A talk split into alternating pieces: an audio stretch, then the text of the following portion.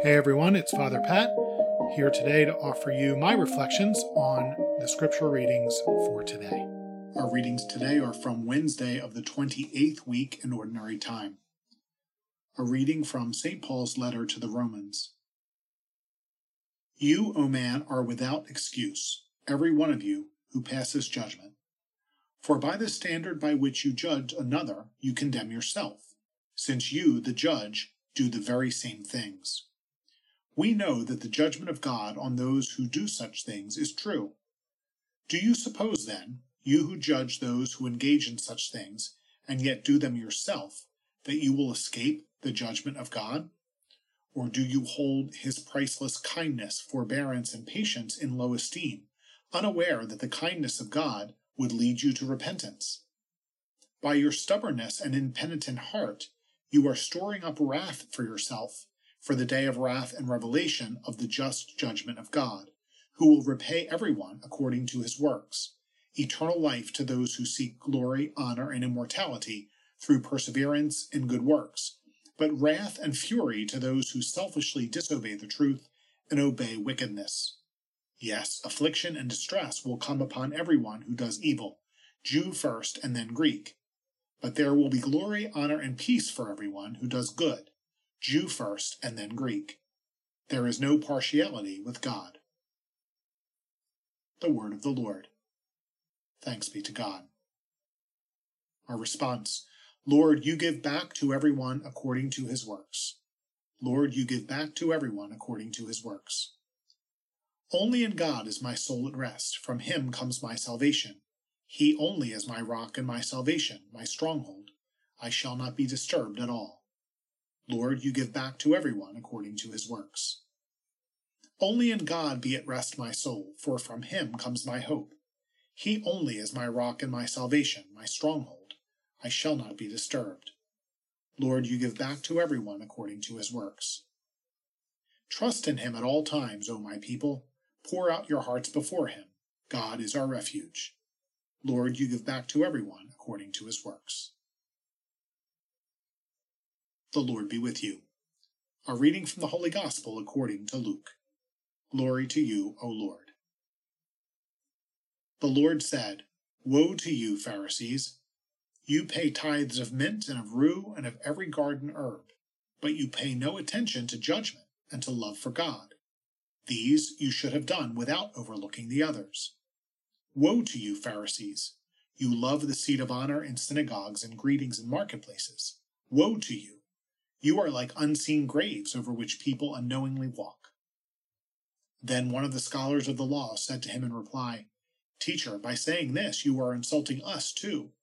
And he said, Woe also to you scholars of the law! You impose on people burdens hard to carry, but you yourselves do not lift one finger to touch them. The Gospel of the Lord. Praise to you, Lord Jesus Christ. The lady doth protest too much, methinks. Now, I'm no Shakespearean scholar, but like all of us, I was forced to read Shakespeare at some point during high school. Don't ask me when. I think I've blocked it out, but some lines are particularly famous, and the quote above from Hamlet is one that I often think of. Without getting into the context, its meaning is this A person who denies something very vehemently is often hiding the truth. St. Paul says in our first reading today, You, O man, are without excuse, every one of you who passes judgment. For by the standard by which you judge another, you condemn yourself, since you, the judge, do the very same things. I told you yesterday that Paul was going to get into it with the Romans.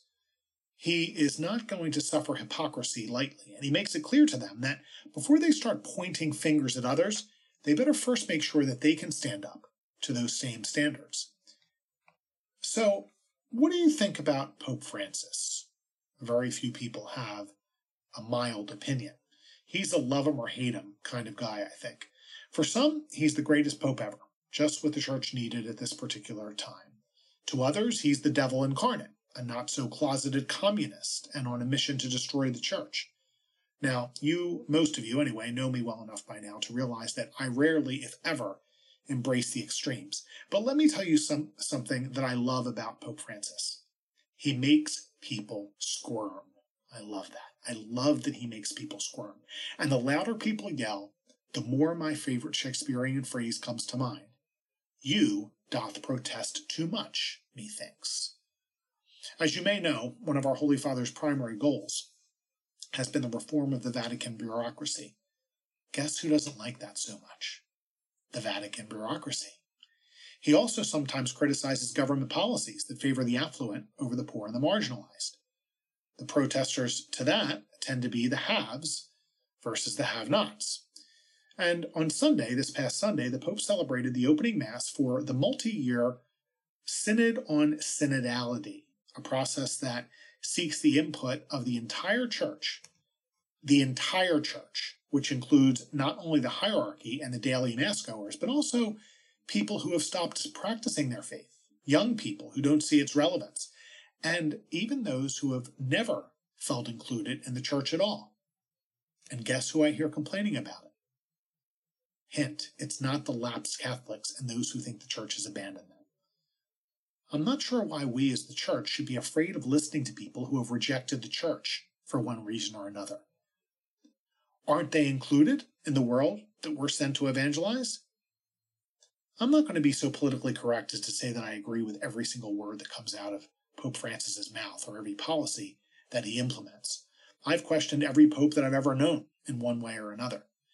But it seems to me that Pope Francis has identified things that aren't working, and he wants to fix them.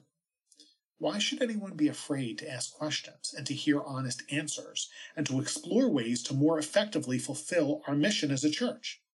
Let's face it, Jesus liked to stir the pot too, didn't he? As he said in the gospel today, Woe to you, Pharisees!